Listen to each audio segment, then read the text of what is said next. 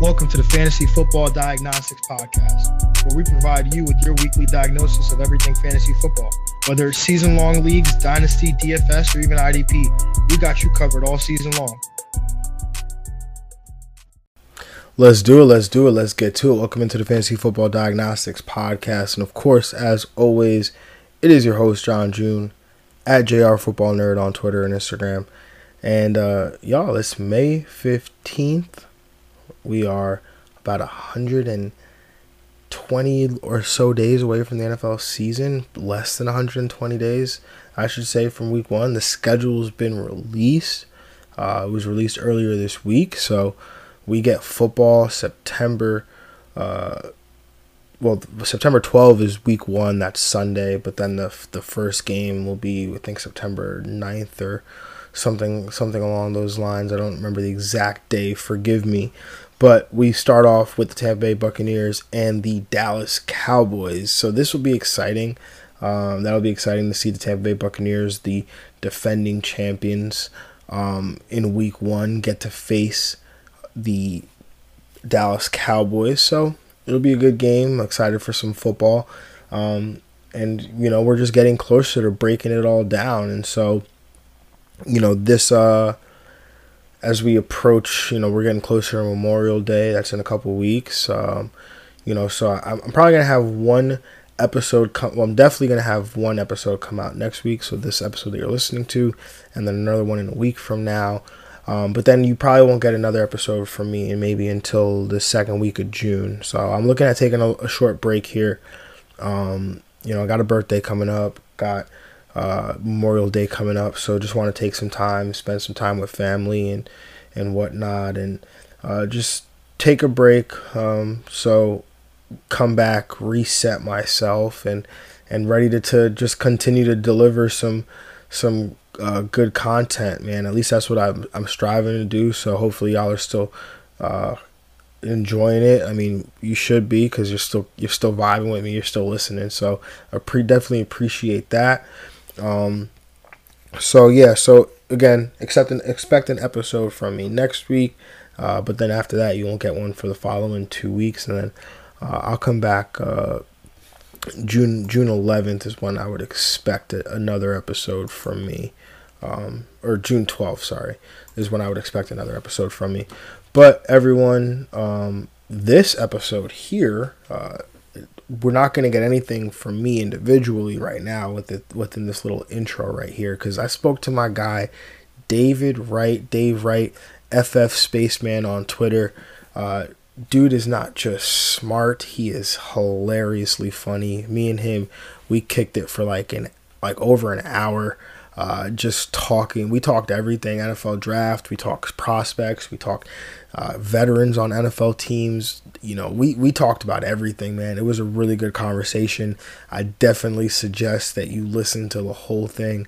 Um, and we had a ton of laughs on there as well. It was just a great time. He was a great guest, and um, definitely look forward to having him on again in the future.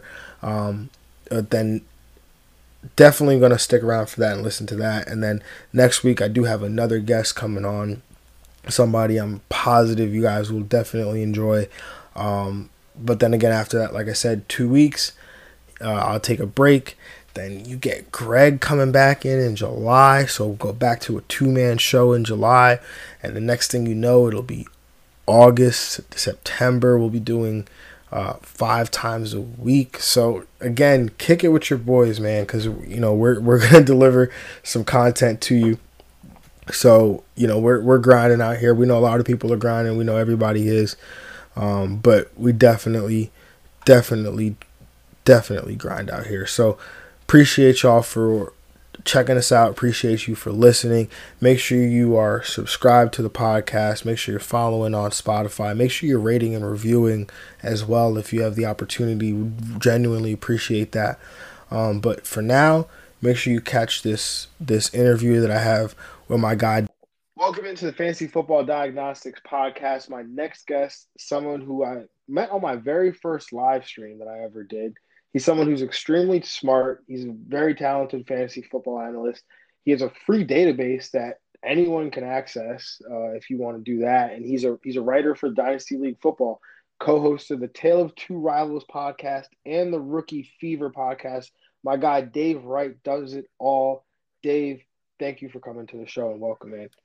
John, it's a pleasure. I'm excited to be here. This is something that, you know, since we first met up on, I think it was a, um, it was a big belly sports or belly up sport, belly up yeah, sports, belly up sports. yeah, with Chris and B Wit and stuff. And now uh, we're here. I'm looking for. I'm glad we get to do this round two. Yeah, man. It was almost like. uh you know, eight months ago around this time, you know, I was just getting started on Twitter, and you were one of the first people I met. And, you know, you've been nothing but kind, and obviously, you know, you've you've gone on to do really cool things, working with Dynasty League football, uh, with Ryan McDowell and all those guys. So that's that's been great.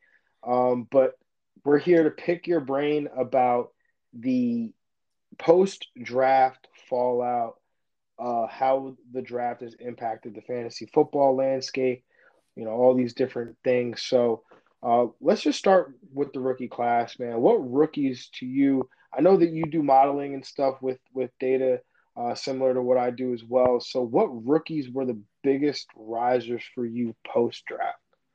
Well, I'm glad that we're doing rookies first off because I thought you know my notes have all have XFL stuff, so I'm ready. I was ready to talk XFL tonight, but no. Uh, so no. All right. So risers. Uh, this might. I'll just start off with one that might seem a little out of the blue for some people, but for me, it's Jaylen Waddle. Um, if I'm just looking at him strictly from perspective and not having any context whatsoever, he's an unproductive or underproductive black. we don't know what his athleticism is, according to his, his measurables. Undersized. He's a non-breakout wide receiver, and he and that kind of profile, and he's older too. He's not 20, 22 years old. Now he isn't early declare. There's other things to like about him, but he went as the wide receiver two at 106. That's some insane draft capital for this kind of prospect.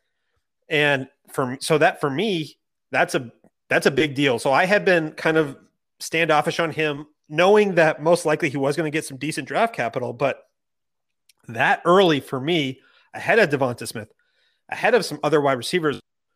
Really, I'm just going to call him a riser because I, I know a lot of people in the film can tell me that he's a, um, just an electric route runner, does so many things well, and you know they're going to say that there was just a lot of that whole there was a lot of mouths to feed in the Alabama offense. Mm-hmm. I, you know, I, I hear them, but he was so he was going pre-draft. I had him in my wide receiver, the mid of my wide receiver three tier, and now I've moved up into my my second tier of wide receivers, which is a pretty big jump. Because I said beforehand when I was doing my rankings, I was on the Tale Two Rivals with my, my co-host Todd Foster, and I said, There is no way Jaylen Waddle doesn't matter if he goes 101. I said he's not moving up my draft board, or he's not moving up a tier for wide receivers for me. Well, he moved up a tier of wide receivers. so I think that's kind of probably shocked might shock some people to call him the biggest riser because I think I saw him as a as a faller on like PFF and some other places, but yeah, he's actually a riser for me.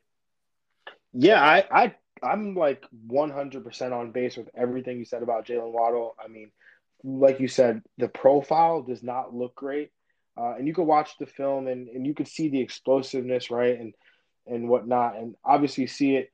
But I was with you. I kind of ha- I had him. I think I had him at wide receiver six pre-draft, um, behind guys like Rondale Moore, behind, uh, you know, Elijah Moore, behind DeVonta Smith. Um, you know, just kind of in that sweet spot, and kind of similar to what you said, where if he does get that capital that we're all talking about, I will move him up. But I, like, it's like I'm not going to move him up into my top three. Well, Jaylen Waddle's sitting in my top three right now. Oh my uh, gosh, that's yeah, whew, that's hot. Yeah, yeah, not really. Sitting, I think everyone has him there, but yeah, he's sitting in my top three right now. Um, you know, behind behind Ja'Marr Chase, behind Rashod Bateman. I have him sitting there at three. I think that's a, a nice spot for him. Um, and you know, it's a it's a spot where I will he'll end up on some of my teams, but I will not. I think I think for some reason I'm still not higher on Jaylen Waddle in the field, and so I I don't end up with a lot of Jaylen Waddle for some reason. Yeah, I mean, I, I, mean, I have him. I think at wide receiver six or seven still. I mean, I will still take the Moores over him, and I think that separates me from just about everybody. So I, am just not going to get him anywhere, and I, that's fine. That, he's one of those guys where I'm okay. I'm missing on and being under on, but it's one of those players that I love to have in fantasy drafts because I, res, you know, I respect a ton of film people. They are they are, they put in the work. Mm-hmm. They mm-hmm. have, especially when they have a process that I respect. I have a lot of respect for that for people who you know, really focusing on the film part. And I'm just happy that they can take a player that I don't feel like, and that just it, we can all be happy. There's not, it's no, no hate. It's like you get your guy, I get my guy. We both leave happy. Yeah, yeah, absolutely. And like you said, like from a dynasty perspective, you know, I prefer the Moores over Waddle. Um, but from a redraft perspective, Waddle is definitely somebody that, you know, because he'll go late enough in a redraft league that you know, I'll take the shot on Jaylen Waddle. Like, why uh-huh. not?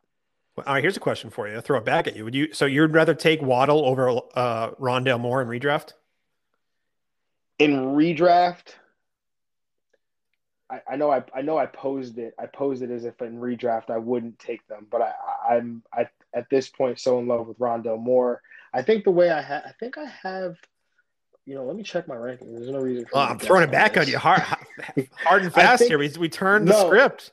I, I so I'm not the this is probably going to be hot takey, but my listeners are aware of this already. I'm not the biggest fan of Tua, so I. Right, guys, it was will... nice talking to you tonight. I'll talk to you next time.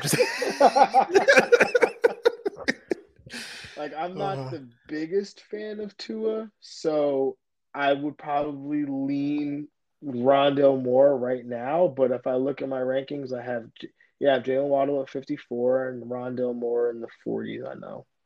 I think you're just going to be able to get Rondale Moore later in redrafts, especially, you know, we're at 58. I have Rondale at 58. So Waddle at 54, Rondale at 58. Wow. Okay. So I think anyone who has Ron, you know, Rondale over Waddle and redraft probably is um, in the minority because you think we're, you know, we're thick in this dynasty community. We, we have to remember that sometimes we're in a bubble at times. Mm-hmm, mm-hmm when we mm-hmm. we zoom when we take a couple layers off and we start doing redraft leagues, I don't think Rondale Moore's going to get drafted in some places. Yeah, you're right. I mean, he doesn't have the the name notoriety, the, the draft capital. Uh, Jaylen Waddle, yeah, I think you're totally right on that. You're 100 percent correct. So yeah, uh, I, I, would I, will look forward to that. Right. So speaking of Rondale Moore, uh, he's somebody that unfortunately I don't want to admit it, but he fell for me a, a decent amount. Wow. But I know I know you were high on him as well. Are you still as high on him or you know did he did he take a tumble after the draft? Um I was hoping he would get day one capital. He didn't. Yeah. Um mm-hmm. but that doesn't really mean a ton for me because I mm-hmm. think there's only like three wide receivers went in round two. Not a ton. Uh, that's off the top of my head. There could have been maybe one there or two more. five, but there was like there's oh. like two that we don't really consider like Tutu Atwell. oh, I, hey, I don't hate Tutu. I don't hate Tutu. Oh, I am sorry. I, will keep that one to myself. Yeah. He. um, no, he. I would honestly. I kind of up with saying that he was my biggest riser, but I don't think you can have someone who you already have at the moon. I don't know how you can get anyone any higher. um, just be and that's just totally 100% bias. I, am just now i'm like one of, i'm just like all in on rondale moore um and, and part of it's because of the hate. I don't i don't quite understand some of the the disconnect. Like i don't yes he's small but i think we can it's not unheard of that a five seven wide receiver can be successful in this league. A five three wide receiver? Sure I'll, I'll admit that a five three wide receiver probably isn't going to be and, I'm not. I'm actually trying not to be flippant. And same thing with quarterbacks. Like people were saying that Kyler Murray was too small. They were saying Russell Wilson was so, so small. And I'll say to them, yes, I think there is a point at a point in the NFL where a size you cannot be a certain height. Mm-hmm. And I said that Kyler Murray was not at that height. He was above that marker. Russell Wilson was, and I'm going to say the same thing for Rondale Moore. He, if you think about how much you th- at all or no, yeah, I played up until uh, college. So yeah, that's right. You, yeah, that's right. So um, so you think about you think about the whole football complex of you know starting in Pee Wee, going to high school or even middle school, then high school, and then college, and then get to the NFL. Imagine how has to jump through mm-hmm. at that size to be continued. You know, usually you're five seven, you get you're not you're not taken seriously at that position. Um, and I think especially at the one you get like especially once you get to college, and mm-hmm. especially mm-hmm. in the pros, and to do all of that to all those naysayers saying you're too small, you're too, and this this is a way of thinking, and to make that, I think the NFL mm-hmm. process has weeded out that if you can, are surviving that, I'm not worried about your size. But yeah, that's a great point. That's a wonderful point. I mean, Rondale Moore has been told he's short his whole life. Yep. He's been told he's too short, you're too short his whole life, but that has not stopped him from being the 49th player drafted in his draft class. It, I was waiting for you to keep going. I was, I was like, oh, I'm going to start taking some notes. No, yeah. So, yeah. no, no. I mean, I, I, can keep going with it, but no, Rondale Moore. It's it's funny because you said that he is. You said he's small, right? But I'll argue. I say this all the time. Rondale Moore is not small. He's short. Yes, true. That yes, right. True. He's 5'7", 181 pounds. I always make this argument. Everyone talks about DeVonta Smith, DeVonta Smith, DeVonta. Rondale Moore is 15 pounds heavier than DeVonta Smith at six inch at six less inches. He's one pound heavier than Jaylen Waddle, who we just were just talking about. Yeah. So why do we make up this big deal about Rondale Moore being so short? Like, like you said, he's made it through from Pee Wee being short to high school being short to college. Like he went to Purdue as a five seven wide receiver. Yes, we thought he was five nine because that's what he was listed at. But he basically, when he was tearing up Ohio State, he was five seven. So why does it matter that he went that he measured in at five seven? Tyreek Hill's five eight. I mean, I'm not saying that he's going to be a Tyreek Hill level player because I think Tyreek Hill's go up and get at ball skills for his size that we've mm-hmm. seen since Steve mm-hmm. Smith probably. Um, but it's doable. And I just that's the thing is I am not I, he's write him off. He's not that short where you can just say no, he cannot succeed. I, am sorry. I'm he, he's already proven us wrong based on getting going the second round. So, um, I mean, I, I could turn this whole into a whole Rondale Moore. Yeah. I'm just saying, I wish we had this conversation like an hour ago because I was basically going through hoops between. I'm second my guessing myself right now on Rondale Moore versus Elijah Moore, mainly because of the landing spot for Elijah Moore. But I keep going back and forth about it. I have them literally back to back in my rankings in the same tier. So I wish we had I don't blame you. an hour ago because I would have taken. I don't Rondale blame Moore you, Elijah. I love. I really like Elijah. I'd rather have Elijah Moore over Jaylen Waddle. I know that's hot takey, but. I, I don't I don't and I'm not I'm not doing it to be hot takey at all. I really think that Elijah Moore, football player who wins, uh, who creates separation and wins and, and create after the catch and has some, you know, has some physical abilities for his size that, you know, that he's done it at the best conference in football or in college football with not the best quarterback in the world. And, and he, he's done it at an early age. He's done it. Honestly, I don't understand. You could, I would not have been shocked that if Elijah Moore went before Jaylen Waddle in the NFL draft. According to my board, he should have. That's just saying how Moore is.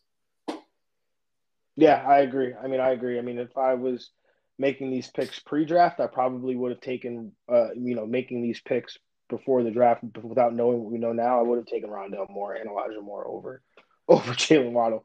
But where are you at with? I know we, you know, we're we're going to get the fallers, but where does Rashod Bateman fall in all this for you? So he fell a little bit here. He was my wide receiver three. I wanted him up higher, but you just can't get about Rondale Moore in my pre my rookie. So Rondale Moore was my wide receiver two going in, and then Rashod Bateman was my wide receiver 3 mm-hmm. and then I had Devonta Smith at four going pre-draft. Mm-hmm. I I moved Devonta Smith above Rashod Bateman, um, kind of begrudgingly, but I, th- I I mean I don't think Philly's that much better of a landing. Or yeah, it's a little better, but it's not like. Uh, Is it better? It's not. Philly, I think just um just there's gonna be more vol. I mean, I don't think Philly has the as a good of a defense. So um, I think there's gonna be more volume, and I think that he's yeah, I mean, yeah, he's not it's just a little better because you know you're yeah, it's just a little better. not a lot better, it's a little better. But it, I think I think it's good to I think it's good that you question that because um I think it's good that you question because there's no Phil, I mean, yeah, I, we all like Dallas Goedert and we like Zach Ertz, but um, I don't think it's they're at Mark Andrews level, and I don't think uh, I. Yeah, it's really close. It's, it's slightly like I'm trying to make the argument right now, and I think it's just I could keep, I could have the whole time. But getting back, I just think based on his production profile, Devonta Smith, you could make the argument was better than his peak production was better than Rashod Bateman's, and mm-hmm like had him there. So I'm just like, you know what? I'm not going to fight this. I like Devonta Smith as a profile, and I don't have to keep Rashod Bateman there because the everyone is falling on Rashod Bateman. And I was actually pretty heated discussion on the D. Not a heated. That was very spirited debate with uh, Justin Carp on.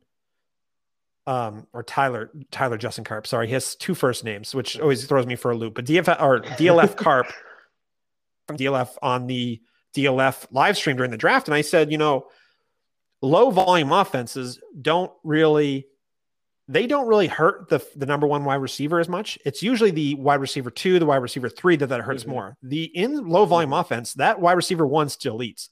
And I still mm-hmm. will say that Baltimore is a smart enough offense, a smart. They have a team wide.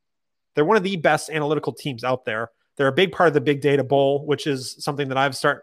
I really um, basically just trying to push analytics in football, and it's a lot of fun. Mm-hmm. They're they they're pushing it forward, and and they're just as they they they have a really interesting meld of film and traditional football thinking, but also on the analytics side, and and you you can see it based on their previous years, like how they've been drafting, and they just told us they went out and they of um, Willie Snead, they and they went and they got um, and Rashod Bateman and they said, admitting we didn't have good enough wide receiver position, and they and they're one of those teams that they're not going to just shove square hole. They they work. They didn't run a traditional offense with Lamar Jackson when he brought him in. They didn't. They catered that offense to Lamar Jackson, just like they're going to use the strengths of Rashod Bateman.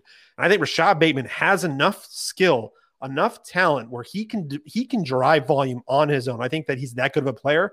So while he does move down in my ranks, I'm not I and I think just naturally I, and emotionally, I think it's natural to have oh he landed with with Baltimore in that low volume offense. But you have to sit here and say from a re, from a rational from a numbers and a projection standpoint, Rashod Bateman can still eat very easily.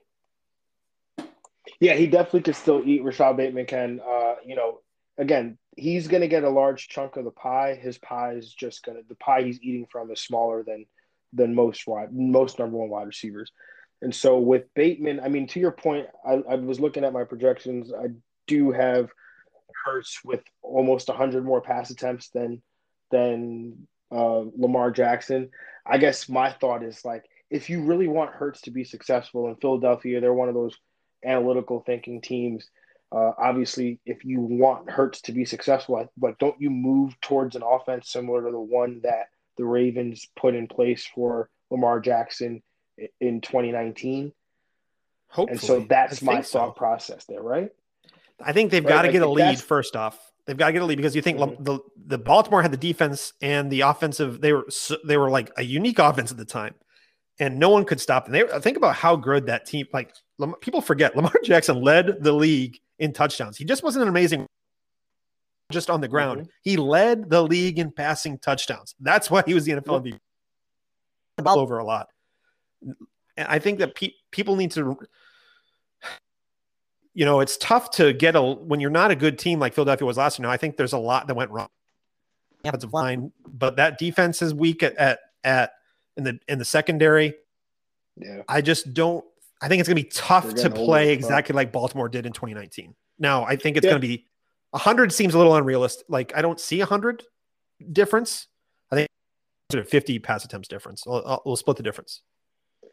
Yeah, I mean, I was I was rounding. It's really I have like 70 or 80. So oh, there we go. There. Yeah. Right, that's spot on. Yeah.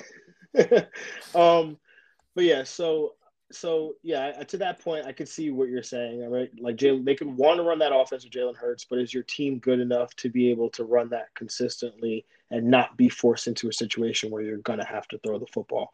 Um, so yeah, anything's possible in the NFL East or the NFC East, right? That, that division isn't yeah. gonna.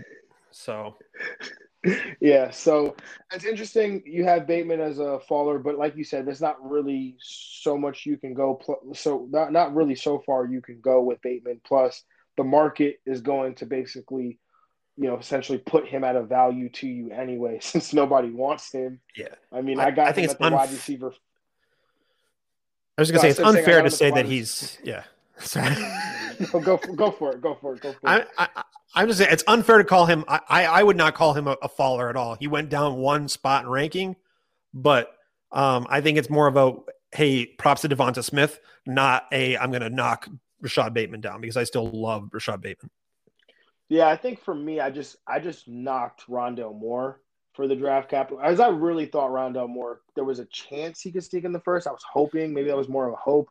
I was hoping that maybe he like I think I even uh, t- you had put a tweet out where does Rondale go, and I was like 34 to the Jets because that's what I really wanted. Yep. Uh, we did get a more though, just not Rondale. Um, speaking of the Jets, they were one of five franchises which drafted a rookie quarterback in 2021. Uh, what are your thoughts on this 2021 rookie quarterback class and, and their potential impact this year?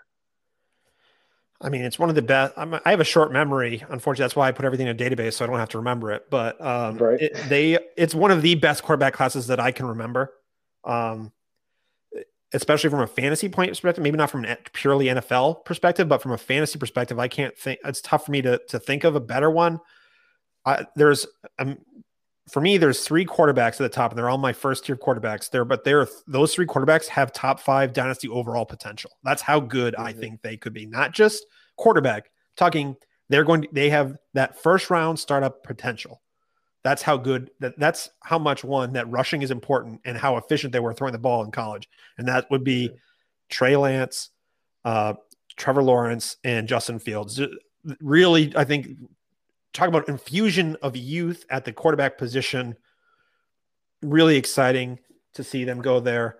Um, and then I think another QB in Zach as high on who actually I as I got close to the draft, I started I used to think one of the things was for me was he I thought he was inexperienced. I didn't think that he had uh, his experience level met the threshold. He was under the 35 game threshold start game started threshold that I like to see from my quarterbacks. But I dug into it a little bit more, and usually that's because I got an early at an early age. They started they got the starting position. Mm-hmm. Be, but the reason why he didn't meet that threshold is because of an injury. So if he mm-hmm. hadn't gotten injured, what that metric is trying to do for games started, and, and when you're trying to project quarterback, of how early that coaching staff thought they should lead a team, and an injury misconstrued it doesn't isn't trying to capture what that metric is doing Mm-hmm. on that. And so while I'm not, I still think Zach Wilson is a little bit risky. I think that he does his upside is being a low end QB one during at some point during his career. And then Mac Jones, he's a I think he could flirt occasionally with QB one status, but I think realistically he's a mid QB two. He if he's if he hits, he's a mid QB two with some upside, and that's it's the strength of this class. The quarterbacks are the strength of this class. It's ex- I this is the most excited I've been about quarterbacks in a long time at drafting quarterbacks. I totally agree. I mean, I think I tweeted it out the day I think the day of the draft because I have a, I have a vision of you know pulling out the receipt five years later. But um, I basically said I think all five of these quarterbacks will make it to their second contracts with their respective franchises. Because Yeah. I, and, and I think that's how good this quarterback class could be to to the point that you were making. I mean, again, don't know. I mean, people want to compare this to 2018. I think this class is better than the 2018 class, right? Like, uh, who was just when you 2018 look off at- top of my off your head?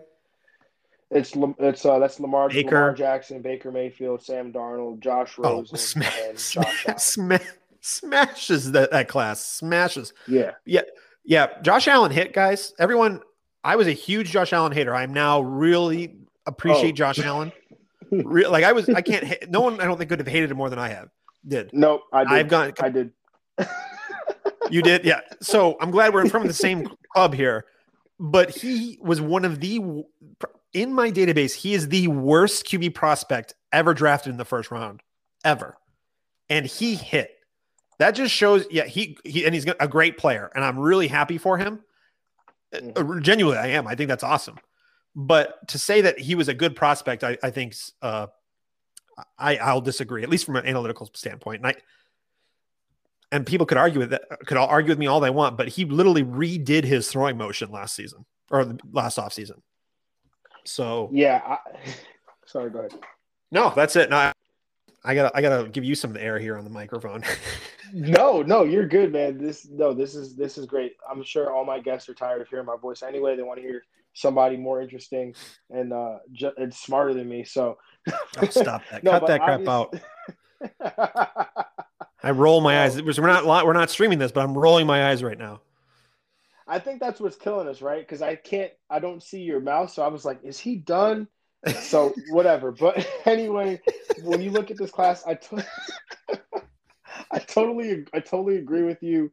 Uh, no, Josh Allen, though, I absolutely hated not hated him because so I was a Jets fan. I'm a I'm a Jets fan. Obviously, when the Jets were looking for a quarterback at that time, one of the quarterbacks that kept coming up in early September, October was Josh Allen, and so I went immediately and watched tape of Josh Allen, and I was like, I want nothing to do with him. Like, if the Jets draft him, I will I will not know what to do with myself. And so, I actually, my buddies and I, we we go to the draft we we made it a thing to go every year. We've been going since they, they first went out in Philly. Oh, that's so awesome. we were yeah, so we were in the draft in Dallas when Josh Allen was drafted, and obviously when Sam Darnold and all those guys were drafted. And I remember we go to Mike and Mike the next day, me and my co-host, um, and I literally just looked at him and I said, "Josh Allen got the Bills drafted Josh Allen," and I I LOL'd in the back of Mike and Mike, and look who's laughing now, Josh Allen and all the Buffalo Bills fans. But but anyway, like you said, I'm totally happy for him. Like I was basically apologizing to Josh Allen all year this year because um, he's he's been he's been phenomenal. He's been great. But back on the 2020 class, uh, the 2021 class, um, you know that class. I mean, I think yeah, like we said, this class blows it far and away. I agree with everything you said. Those top three completely generational type prospects from a fantasy perspective. And then Zach Wilson, like you said, I, I had the same ideas, right? Because since you know Robert Saleh and Mike LaFleur were hired, Zach Wilson was the favorite to be the pick. So I went back. I was expecting to to not like Zach Wilson at all because I looked at the stats. I said, "Hey, how come he didn't start as a you know how come he didn't play all you know doesn't play all these games?" I thought that yep. he was, you know, then you heard about quarterback competitions, but then you go back and you dig into it and you realize, okay, he was dealing with some injuries. And then the reason why he wasn't named the starter going into last year was because he didn't have a great year, but he also had, uh, uh he also had surgery on his torn on a torn labrum right before the year started. And he could apparently couldn't throw the ball 10 to 15 yards down the field the week before the season. So, you know, there's a lot of context when it comes to a guy like Zach Wilson. And I look at him as somebody who's potentially a value because before he even got drafted, because of the jersey that he's going to end up wearing in September, everyone wants to call him a bust. I think he's a potential value. Yeah, I, I, you pegged it. You pegged. no, sorry. There's no mute button. So I'm trying. To, I like move my mic as far away to clear my throat. Um, no, I, you nailed. You pegged right there. Uh, and yeah, I mean, uh, it, the only thing I, I would concerned with how dinged up he did get. Mm-hmm. I'm a little concerned, you know, with the injuries. I'm a little concerned with his level of competition. Like, if you look at it, he uh, only 20 eight percent. Like, oh, this is off the top of my head, but I think only twenty eight percent of his pass attempts were against top sixty or seventy uh, competition. Where I think like eighty percent of his throws were against top sixty or so, so, which is just insane. And like Trevor Lawrence was like fifty. So, it, it's just a, a absurd the difference and. And those teams that he did face were were atrocious, but I think mm-hmm. this is where I look he's got he's uber efficient he's young he's got enough experience and he has the draft capital and he's got an immediate point to start uh I and he's got the tools you know the the the tool stuff that people care about from a mm-hmm. the you know the film people they say he's got you know a, he's got a a faster. He's got a zip in his in his pass, and you know all that lingo that I just made up because I actually don't know the lingo. but, but uh, he's got he's toolsy, so you just go with it Yeah. because that's what you kind of have to Yeah. do with a quarterback position. Yeah, and when I when I when I watch Zach Wilson, I mean everyone talks about the level of competition, which I'll agree with you, right? I'll talk about level of competition all day. But let's talk about teammates, right? Because Yep. there were like three BYU players drafted on Sunday or you know last week when there were like five Alabama players drafted on offense in the first round alone. So, you know, um comp- you know, if you're comparing Zach Wilson to Mac Jones, right? But um also I, the, the the point there is if you look at Zach Wilson and, and I did break down some of his tape, and I don't consider myself necessarily like a film junkie, right? I didn't sit down and break all of every career pass attempt that Zach Wilson had, and I'm not looking at you know different camera angles, and I never played quarterback, so everything I say take it with a grain of salt. I'm just telling you what I see, right? But when I watch Zach Wilson's film, all of these throws are NFL type throws by the when you look at the windows that he's throwing into, because these receivers that he's running, that he's that he's playing with, they're not getting open right? They're not good enough, regardless of the competition across from them. They're still not able to get open. And so these throws that he's making are NFL type throws. When you look at the windows that he's throwing to, those are going to be the same windows that he's throwing to when he gets into the NFL. But he's yes, is the competition going to be better? Yes, but hopefully, and the Jets did add a receiver in Elijah Moore, and they have Denzel Mims and Corey Davis. Hopefully, the wide receivers you're throwing to are better as well. So I, I do like the fit. I like the system as well. Like you said, He's got the quick twitch. He's got a, a very lightning quick release, which is going to fit very well into this West Coast offense, the Shanahan offense. So I, I like the fit, and as a, I'm not just saying that as a Jets fan, I, I do like Zach Wilson, the prospect. Uh, hey, we're we're in. I I wouldn't. Um, I I like it. I like everything you just said. I like it. Except that right. I do watch a ton of film. I was a five star recruit at football. No, quarterback. No, no. All right, let's let's let's go on to a, a bigger a bigger uh, wider scope. Let's take a wide lens look out from these rookies, and we can look at the rookies, veterans, teams as a whole. But who are the biggest losers to you as a result of the draft? I I hadn't really done a ton of look at, prior to us discussing what we were that we are going to talk about this on the show, but I think it was it's got to be Melvin Gordon and James Robinson. I think those are Yeah. two that jump off the page. And before I get into like why Melvin Gordon is such a, a, a faller or a loser, um, I think I'll, I'll say faller because I don't think Melvin Gordon's a loser, but uh, that I'll say that what I what I really stress to people as far as a strategy point of view, the I get out of my running backs before they usually hit that second contract, and it's it becomes it, the risk rises into that second contract, and the reason I do that is, and it's not that I don't like the players, but people. So that's my strategy. So I don't have any Melvin Gordon anywhere, but Mhm. then this, if you in a lot of mock draft, I do a, a mock draft, like two or three mock drafts every Friday with a, with a group of a rotating group of people. It's a lot of fun uh, with the contender connection crew on happy hour. It's a lot of fun every Friday night. We've been doing it for like a year now, like a year and a half, and it's been it just it gives you a good feel of what people are saying about different players. And there's a contingent of people who were pounding the table saying Melvin Gordon is a value in dynasty leagues. And I'm like, yeah, I see what you're trying to say. However, if I'm playing dynasty, the way I want to attack Melvin Gordon is it one, I want to make sure that my team performs the way it does. So as a first or second, I want to play some games. I want to see that, you know, because you know sometimes we all have rose-colored glasses on. Our teams aren't as good as we think they are.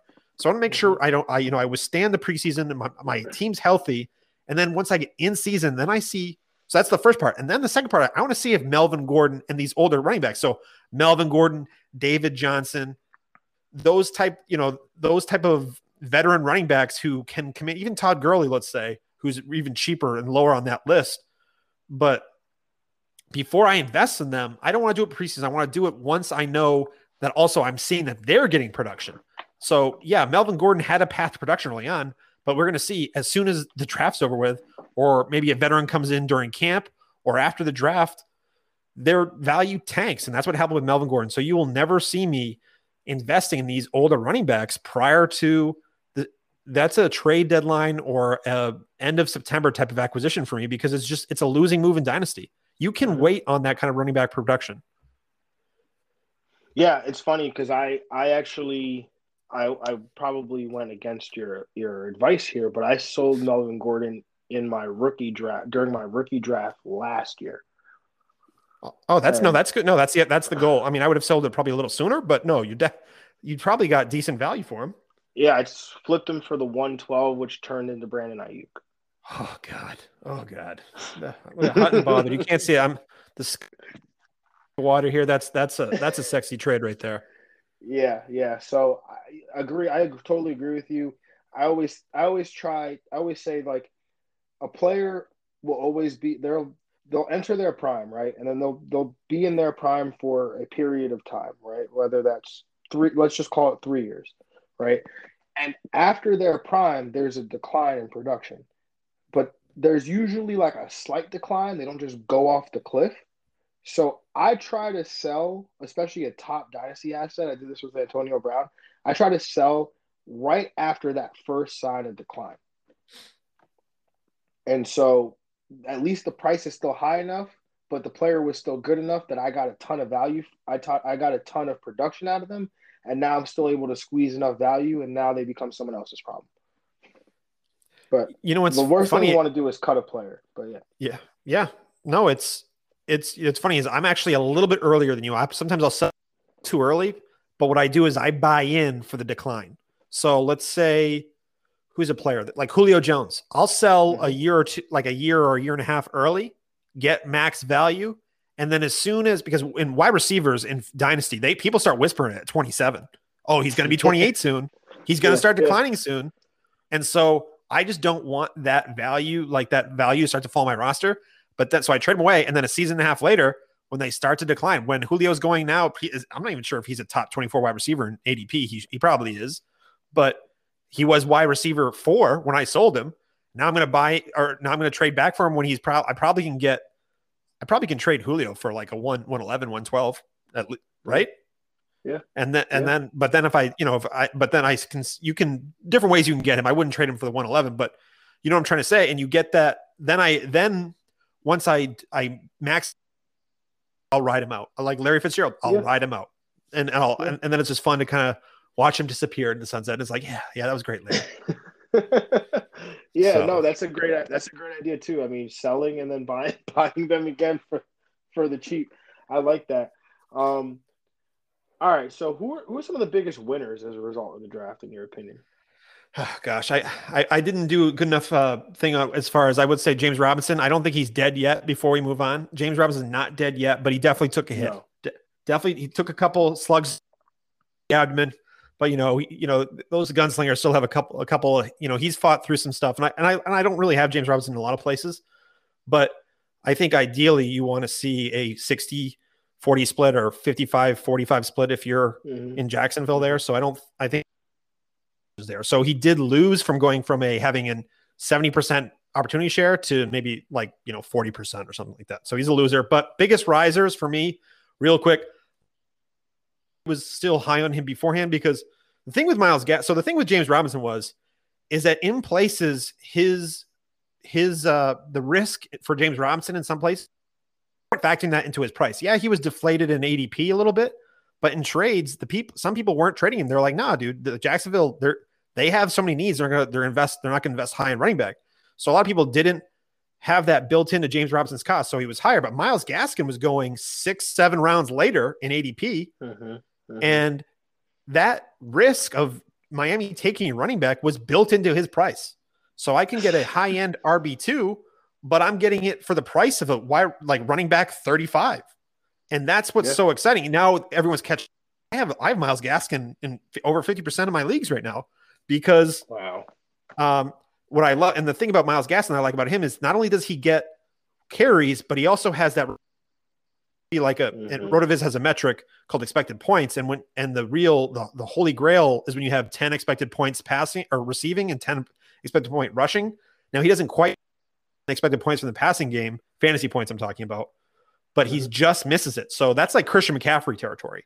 And I don't think he's Mhm. Christian McCaffrey by any means, but he when you have that kind of receiving floor in this kind of offense, that's exciting. So Myles Gaskin, definitely riser. Mike Davis, I Mm. is he going to be the RB one and come week one? Who knows? They could sign a veteran and then it's like some kind of timeshare, but he definitely took a bump in value. And then Sam Darnold, shocked. that the Panthers passed on Justin Fields, but Sam Darnold with those weapons, I mean, he's getting the, he's getting his shot. He never he didn't get the, the I don't think he got with the talent around him and with the the coaching staff in New York, but he's definitely getting a shot in Carolina. So definitely a big riser. Yeah, I mean Myles Gaskin for sure. I mean he he's he's got that reception work, and and you're right because I I was on that train where I was like I don't know man, Miami could draft a running back, but if Miami drafts a running back, there's also still that that chance where Myles Gaskin could hold on to that receiving work, and so what does that become worth? And so that's a great point there. Um, it's just be it would be really funny, not funny for you because you have Myles Gaskin fifty percent of your leagues, but I just thought it would be really funny if like James Robinson got traded to Miami. Oh, trade him. Why did they trade him? Come on, no, you you can't have. Oh, guys, that's just rude. God. oh my gosh, the Rondale Moore hate now this. Oh. um, just to be clear, I did not hate on Rondale Moore. It was Tua that I hated. Not really. Oh, oh let's say Tua. Really that's well, you know, it's all blending in. You've hated on everyone I've ever loved at this point. oh, oh man. Okay. Um, back to our scheduled programming. Um, no, so in terms of the, of the biggest winners, Mike Davis, man, that talk about. I mean, talk about survivors. That guy is a survivor if we've seen one, uh, because it was like I could have. You could have asked me which team definitely drafts a running back with a top a top 40 pick and I would have told you everything it was going to be Atlanta. And they didn't even touch it. So Mike Davis is out here as a, a true winner in, in my mind. And like you said, Sam Darnold, I mean, I've obviously been a Sam Darnold supporter. I mean, you've seen my antics on Twitter. Um, he did not get a fair shake. I, I was saying it today in a in a draft because there was some Sam Darnold hate, and I had to jump in the chat and say, "Hey, what what goes on here? I'm not will not stand for this. Good thing I'm sitting down right now." But you're gonna flex on him.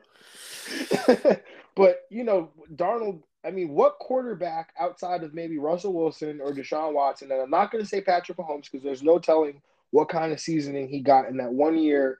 Um, you know, playing, you know, sitting behind Alex Smith and getting that tutelage from Andy Reid. But what quarterback outside of those two quarterbacks, Russell Wilson, Deshaun Watson, would have succeeded in the situation that Sam Darnold was put in these last three years? I don't think it. That's a good. That's actually a great question. Me, you know me, and that's in the NFL right now. I, I don't. Yes. It. I. I don't. I can't really think of one. I mean, that's a great point. I. I don't. I, don't think there is one. That's a. I haven't thought of it like that. That's a really unique way of thinking about it. I don't think wow, like uh, you know, it's like that Kaiser Söze, the mug dropping moment in Usual Suspects. Like, wow, yeah, that's a good way of putting it. Because you could say like, oh well, Lamar Jackson or Josh Allen, but there's no telling what situation they would have been put in. Like Lamar Jackson and Josh Allen get the benefit of playing with leads. Sam Darnold rarely ever gets to play with the lead. Bilal Powell is probably the best running back that Sam Darnold has ever played with. I mean, most productive. Le'Veon Bell was there. He was good. I think he was talented. There was just obviously some issues, but if you look at the most productive running back, it's probably Bilal Powell or like Elijah McGuire. Like, yeah, I'm sorry. I just it's just not. So you go, you look at the situation he's in now. He's going in. He's got Christian McCaffrey. He's got DJ Moore, Robbie Anderson back. They add Terrace Marshall. It's probably the best, the most talented skill group that he's ever had, and that's going back to even USC. If you want to look back, 100 percent. He had like 100 percent. Yeah. So So, so I think Sam Darnold, it's totally on him now, right? If he doesn't succeed, it's totally on him. There's no more excuses. And I, I do have faith that he will succeed. I think the staff that's in place, Joe Brady, um, obviously, you know, had success with Joe Burrow at LSU. Uh, he's running the Saints offense, which actually uh, Josh McCown had recently said a few weeks ago that Sam Darnold will, will have no issues transitioning to this Joe Brady offense because Joe Brady came from New Orleans, where uh, John Morton, who was the Jets OC in 20, uh, 2017, he came from New Orleans, uh, you know, where Joe Brady and obviously Sean Payton were. And then when he was let go uh, prior to Sam Darnold's rookie year, quarterbacks coach John Bates was was uh, promoted to, or Jeremy Bates rather, was promoted to OC, and he kept a lot of the verbiage the same from John Morton from New Orleans. So it's going to be a should be a smooth transition for Sam Darnold. He's got a familiar face in Robbie Anderson. Um, I think this is, you know, the arrow is pointing up for Sam Darnold.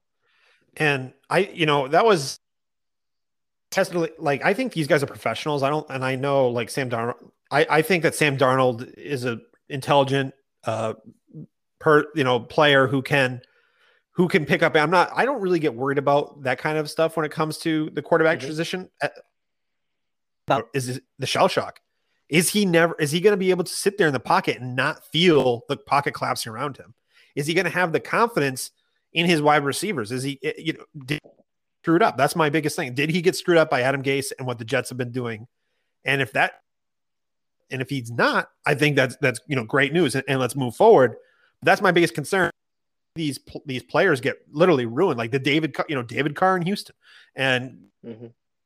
I could probably list five or six more players who had a lot of potential, but they once you feel that pass rush, or once that pass rush is in your brain, and he was in New York for a, a while. Was it three years he was there or mm-hmm. four? Three years.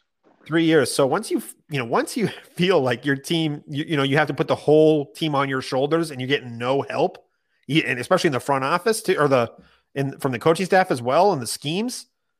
To hopefully, you know, if he can rebound from that that part of the mental game, then that's uh, it's you know sky's yeah. the limit because he does have the physical tools. Yeah, yeah, and that's a good point, right? Like, you know, has he been ruined? And I think that's something that we as Jets fans we were questioning, you know, up until we traded him to Carolina because the thought was, you know, do you keep him and draft like a Penei Sewell or Kyle Pitts or Ja'Marr Chase at two, uh, and try to build around Sam? Um, you know, but like you know, like you're saying, this is that's a that's a good point, a valid one. Uh, I think the hope is that the offense that he's put in is one where it, it's more suited to his skill set because Adam Gase was sitting there, you know, running uh, a traditional drop, uh, you know, five to seven step offense. You know, you, you the ball's out now, and that's not really who Sam Darnold is. He never really moved the pocket. Some of Sam Darnold's best games, some of his best moments under Adam Gase was in game plans in which Adam Gase decided he was going to move the pocket and he was going to get Sam Darnold on the move and accentuate some of the things that he does well. And so those things are still within him. I just, I do your point though. There have been moments where I'm like, Sam, or as a rookie, would feel that rusher and would get out of the pocket and move. And it was almost as if Gase and Dowell Loggains were coaching him to, to not move, coaching him to stay in the pocket and make the throw. And so I'm hoping you know, Matt Rhule, Joe Brady, they can they can because he's still young. You know, not he's 23 years old. He's only been playing football for like seven years. Uh, you know, he's a he's a very young football player. So I, I'm hoping I'm hoping that you know these are things that can get uh, coached coached out of him, and that he you know he could maybe form some good habits. The DJ Moore lover in me is rooting for him. So I'm rooting for you him. You and me both, brother. you the DJ Moore lover in me is rooting. See, I don't hate everybody you love. There we go. See, we're back on track now. Wheels up. Let's go. Let's go. So, who's a early breakout candidate for you headed into the 2021 season? So, this has been gaining a lot of steam this offseason, but I still think there is some value to be had. But it's Brandon Aiyuk for me. Uh, Brandon Aiyuk finished as wide receiver 17 in points per game last year, and only 12. And he only played 12 games, but he still was the wide receiver 31 overall last season.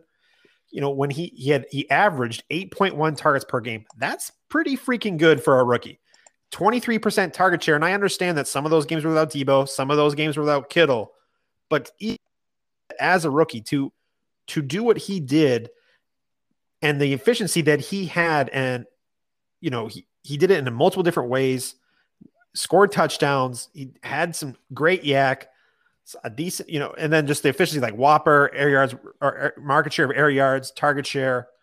There's a lot of things to like about from an analytically attempt was through the roof 1.06. That's over one. That's that's phenomenal for a receiver, especially a rookie receiver, especially a rookie receiver who I think it was a JUCO transfer, right? He so he had so he had the one initial he played two years at it was Arizona State or whatever that yeah somewhere Arizona State Yeah. So he had that one down, like one eh, year, and then he once Harry left, he kind of, and that's what we saw. We saw the the dominate the offense type of Aiyuk for that stretch there, and I, I think Brandon Aiyuk is wheels up. He is someone that I am willing to over. I would trade right now. I would trade anywhere after the 106 the 106 or 107 I would trade probably for Kyle for Brandon Aiyuk right now. But I think that's kind of unrealistic. I'd rather do a package to get Aiyuk. But mm-hmm. I just think he's that good. He's already he's probably at my wide receiver 13 to 15 range for me right now in dynasty. I, Aiyuk. Oof, man. You, if you wanted to get me hot and bothered, you bring up Brandon Aiyuk on this podcast because Brandon Aiyuk is some he was somebody that I could not shut up about last year. I thought I was get so you can't get Brandon Aiyuk in leagues that I'm in because he's on all he's on all my teams. I literally have like 90% Brandon Aiyuk across my rosters. I can fact check you. that actually so jealous. Podcast. I got zero, zero Brandon Aiyuk right now. Yeah, he's a guy that I had as my wide receiver five last year. And so there were times where I was sitting there and I was just, you know, I had a pick to get CeeDee Lamb and I'd trade down, pick up and pick up extra picks and then take Aiyuk. Like that's how confident I was in Brandon Aiyuk headed into last year, and it paid off. And I totally agree with you. He's somebody that I could see as a breakout candidate this year. I don't have uh, wide my wide receiver dynasty rankings, but in terms of the season long rankings, I'm looking at him, and this is I have to actually go back and look at these numbers, but right now I've got him inside my top twelve. Wow. Yeah, that's that's hot. I think my realistically, I think he'd be fin- like anywhere from that like 13 to 18 range for me, probably. Yeah. Uh, yeah. Definitely got the upside. Like he I think he's is gonna be end up being what people wanted Deebo to be. Like that's how I and not that I'm a, I'm not a Deebo hater by any means, but I just think man, Brandon Aiyuk he can win yeah. in a lot of different ways. And it's exciting to see what they're doing yeah, definitely. Um, Brandon Aiyuk, somebody I'm excited about because, like you said, different than Deebo. Deebo's obviously great with what he does, but Brandon Aiyuk is just different. Um, I mean, I think, I think Chris Sims, who apparently has a really good relationship with Kyle Shanahan, going back from to their days working in Denver together, but um, Aiyuk reminded reminded Kyle Shanahan apparently of Odell Beckham, and Kyle Shanahan is absolutely obsessed with Odell Beckham. And last year, he was willing to take Brandon Aiyuk at 13 when they took um, the defensive lineman that escapes me right now. I know um, you're talking about though. Yep. Yeah, they they took him at 13, and they wait. They took ended up taking Aiyuk at 30. So they trade uh, up for him, right? Yeah, they did trade up for him. So Aiyuk is somebody that yeah, you you know want to get in my good graces, bring up Aiyuk in a positive manner on this podcast, and see we're vibing you know, again. We're vibing. there we go, there we go. So all right, let me ask you. I don't want to say a bust candidate because uh, that's a little harsh, especially for this early. It's May tenth, but who is somebody that you're a bit down on right now compared to maybe the field? So sometimes what happens is is that I don't like a player and it's for different reasons, but I just like where he's being drafted, like how people are viewing him as a player. And I said in February, I believe, I said I don't think I, I would not trade a second round first round pick. I would not I would rethink the 201 for Josh Jacobs back in February. And I stand I don't think I would it, I think I would take Trace I think I would take the 204. So let's say that's usually Trey Sermon. I'll take I'll take Josh Jacobs over Trey Sermon. There, that's my breaking point. I'll take uh, Josh Jacobs there, and it's just because he's not. You're gonna have to prove it. I, people say, yeah, he has this receiving upside. Yep, I I, I agree with you. He's a good mm-hmm. flashes it, but Jon Gruden is and what they're doing over there. They're making that whole organization is making the wrong decisions. They got rid of that offensive line that was was phenomenal, and they brought in Kenyan Drake, who I'm not high on at all, but they invested significant amount of money into him. And it's I just don't get what they're doing with Josh Jacobs. And I don't there. I do not want any part of Josh. Now, could he, I think he's going to probably give you mid RB two, and you know with some some splash weeks. But I I don't I don't want that on my team. I want someone who I think can be a top five running back. That's what I like. I don't want running back twos on my team. I want to either have RB ones or guys who are RB threes that I think if they get opportunity can give me RB two uh, production. So that's kind of, or low end RB one like Myles Gaskin, for example, last year. That's the type of mm-hmm. player that I want. Some, you know, I, I'll invest in those that one or two, and then the rest I'll piece it together because you can find running back production or from like from receiving backs like a James White back like when his heyday mm-hmm. to you know uh, the the Washington who's escaping me oh, McKissic. McKissic. Yeah, McKissic He look, look what he did. You can find those type of players. Now, yes, there's a rush to get them, but if you build your you're going to have more shots at them. And I'm just, I'm, I don't, I'm a, I'm a Josh Jacobs hater. I don't hate the player. I hate the ADP. And, you know, he's getting in DUI. He's, he's going through Twitter rants. There's a lot of things not to like about Josh Jacobs right now. Yeah, I mean, uh, Ian Hartitz was on here last week, and he said the same thing. Uh, we don't hate players, we hate ADPs, and so I, I agree with that sentiment. I mean, Josh Jacobs, he's he was my bust for 2020 or going into the 2020 season. Yep. Um, from a redraft perspective, and it was also it was not because of I said hey because I think he did finish as like the RB 13, but I was like hey, there's like a chance that he'll finish as like a top a, a top 12 running back but he's like what I call the Amari Cooper of the running back position, where you're not gonna like how he finished as as a top 12 running back. Where there'll be weeks where he'll get 30, like week one against Carolina, but then there'll be weeks where he gets like three, and you're not gonna win a week like that from your RB your RB one, right? So um, I'm not. I, I'm with you again. You actually said it correctly because everybody says, "Oh yeah, you know." Um, you know, they had a bunch Oakland, uh, you know, the Raiders had a bunch of players leave and you know leave this offseason or during free agency. I'm like, no, they didn't leave. They got rid of them. Vegas decided we are a better football team without these players on our offensive line. That was the decision that they made. That was the path they went down, and that was the major selling point for Josh Jacobs. Well, well, look at that offensive line. You know, you know, if he doesn't get the receiving work, he's still going to get the touchdowns. He's still going to get the, you know, those opportunities. And yes, he does get those touchdown opportunities, but I don't want my touchdowns in bunches.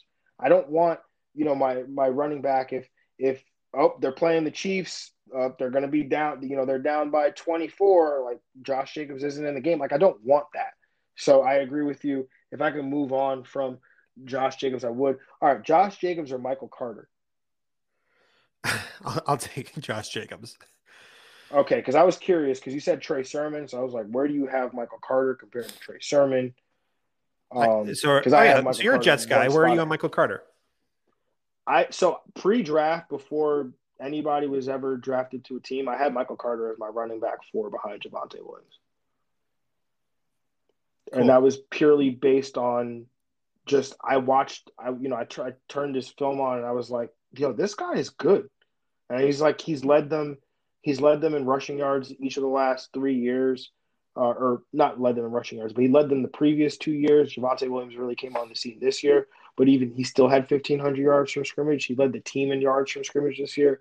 And when I watch him, I, I know everyone says says Devonta Freeman, and, and that makes sense because low center of gravity and and the thighs and whatnot. But when I watch him and his skill set and how North Carolina used him, and I'm not com- comparing him from a talent perspective, but he reminds me so much of Alvin Kamara just in in the the things that he can Whoa. do on a football field. Whoa. I know it's crazy praise, but just watching him in space, watching how North Carolina used him, uh, watching his ability as a receiving back, uh, his ability to also be used as as a as a runner, as a true like um, you know, inside outside runner, and the fact that he he runs hard down by the goal line as well. He's somebody I was high on, and when the Jets drafted him in the fourth round at 107, I was through the moon. So uh, I couldn't be happier. He's somebody that I'm constantly trying to scoop in the in the back half of the you know one one twelve to two oh three range Wow, of these rookie really? drafts. Whoa. I'm really, yeah, I'm really high on Michael Carter. I was, like I said, I was high on him before the draft. I'm high on him now. That's one quarterback league. Sorry, I would specify. oh, okay. Okay. All Yeah, right. one one Okay. one quarterback league. So that's like 204 range. Okay. That makes yeah, sense. two yeah, two oh four to two oh six range in super flex. But yeah, Michael Carter is somebody I'm really high on. As- Especially look at I've the recovered now. Sorry, I really threw me for a loop because you know what? He's going. I've seen him go 107 in a Superflex league. I've seen him go that high. Oh wow. Um, I've seen him go over Justin Fields. I think. Okay. Yeah, no, yeah. This is those people can draft their teams how they like, but I will not be doing that myself. I'm sorry. Ah, I was hoping for us to get real fire from you, but no. uh, yeah. Yeah, so that's where I'm at on Michael Carter. If I can, whatever I can kind of do to get him on my rosters. I mean, I'm not going through the moon because his profile with the draft capital ends up not being that great. But just from what I've seen on the film and the opportunity that he has, I'm I'm I'm excited. I, I don't. Bl- I mean, I don't blame you. I, I pr- he's probably a little bit better of a natural runner than James White, and he's probably not as good of a receiver as James White. I think just hands wise, but I think Mhm. if you ag- the aggregate of James, he's you know if you give him a little better rushing, but not quite as great with just catching the ball. I think that's what you get as James White kind of. So maybe you get some of those RB two type production from. I don't. I don't see him getting over 15 opportunities in a game. I just I, I would struggle to see. Do you think he's got that kind of upside to get over 15 touches a game? I mean, 15 touches, it's not that. It's not that difficult, really, to see that happening, right? When you look at again, just look at the the players around him. It's Josh, you know, uh, La'Mical Perine, who I don't think is very good. I didn't think he was good when the Jets drafted him. I don't think he's very good after I've seen a year. Granted, it's only one year, but not a huge fan of La'Mical Perine. Ty Johnson, who had moments last year, um, you know, and has that home run speed. Tevin Coleman, who's like 50 years old, and then Josh Adams, who is like a special teams player, um, you know, practice squad fringe guy that you know comes up every now and then. So that's really his competition for touches. And you look at the Jets' offense. I think when you look at the fact that they'll be down, you know, they should be down. They're, you know, they're only projected to win six games this year. Um, he should be on the field for those third down opportunities to catch the to catch the football. Uh, and so I think he can come by 10, 10 to 15 opportunities, you know, pretty I think that's I think that's a I think that's a pretty good there's a pretty good chance that that happens. Yeah. And especially when you look at this offense, the Kyle Shanahan scheme, the outside zone running scheme, the additions that the Jets have made on the offensive line. They went offensive line with their second of the, their two first round picks. So they upgrade that there as well. I think I, I do think there's a you know a world where he does see that 15 opportunity ceiling. So 22 players last season who played at least 12 games had 15 touches or more. Um, so yeah, I guess it, I was thinking it was more like 12 or 13. So 22, a little bit more than I thought. So yeah, I guess, you know, I, you could see it. You could see it. What my question is, as a Jets fan, you've probably done a lot more work on Zach Wilson than I have. Does Zach Wilson target the running back much? Yes, yeah, uh, that's one thing. That's one of the things I I wrote down almost immediately. Um, he will get the ball down to his running back because he he likes using all five eligibles, and he like I said, he's very quick with that trigger, and he's very decisive. So if the running back is a dude open in the flat, he'll he'll dump it down and he'll get it. And he gets it out in front of him too, that kind of stuff. You know, you know what I'm Yeah. trying to say, right? All right, Yeah, cool. No, yeah. I, I didn't know that about his game, so that's good. Yeah, so I think it's perfect. You know, the, when you look at the the receivers they put around him, right? They're you know almost built. He's you know Elijah Moore is going to be perfect for that. You know the RPOs that they're going to be putting in, and then uh, especially, and he even talked about. Uh, he even again, I'm a nut, so I'm watching all these press conferences. Is that they, is that they asked Zach Wilson about Michael Carter, and the first thing he said was he's got good hands, uh, so he could be a weapon for us out the back. And he's a So good I- pass blocker too, right? Uh, I think PFF had graded him pretty. I was just looking through PFF's grades, um, but PFF had graded him pretty low. I think. Oh, so it's the opposite. I knew it was one of the two, which if that's obviously, yeah, that's an obvious statement, but okay, that makes for some reason I thought he was high because I thought that the running backs coach did a really good job teaching pass blocking, but um Maybe I mean, maybe I'm maybe I'm wrong. Maybe I, I could have just been looking at the. Um, I could have just been looking at the Senior Bowl because I think that's what it was. I was the Senior Oh. Bowl grades, and I was looking at pass protection grades from the Senior Bowl because that's like a large sample size to use, right? I, I don't. Oh, for a second, I thought you were being serious. I was like, uh, I was like, oh, you got me for a second. I was like, because I'm like, I'm so anti Senior Bowl. What has triggered me was that like 60% of the players who were drafted this year, I think, went to the Senior Bowl, and just because, and I think the the narrative is that it's because teams couldn't meet with all these players like they normally do and talked all and i'm just like god that just oh, come on guys we're living in freaking 2021 zoom. Like serious uh, but yeah. Uh, anyway. but yeah no michael the last thing on michael carter he gets knocked for being a small guy but same thing as i would say with rondale moore he's short not small he's five eight but he's 201 pounds. Yeah. Yep. I mean i th- i don't think he's he he heats he meets a threshold where he I think he act honestly, I think the ideal spot is for him to get 12 to 15 touches a game. You don't want him yeah. getting that consistently like 17 or 18, which is it's pretty unheard of anyway for but you don't you don't want to use I think you're using him incorrectly if he's getting more than 15 touches a game. Absolutely.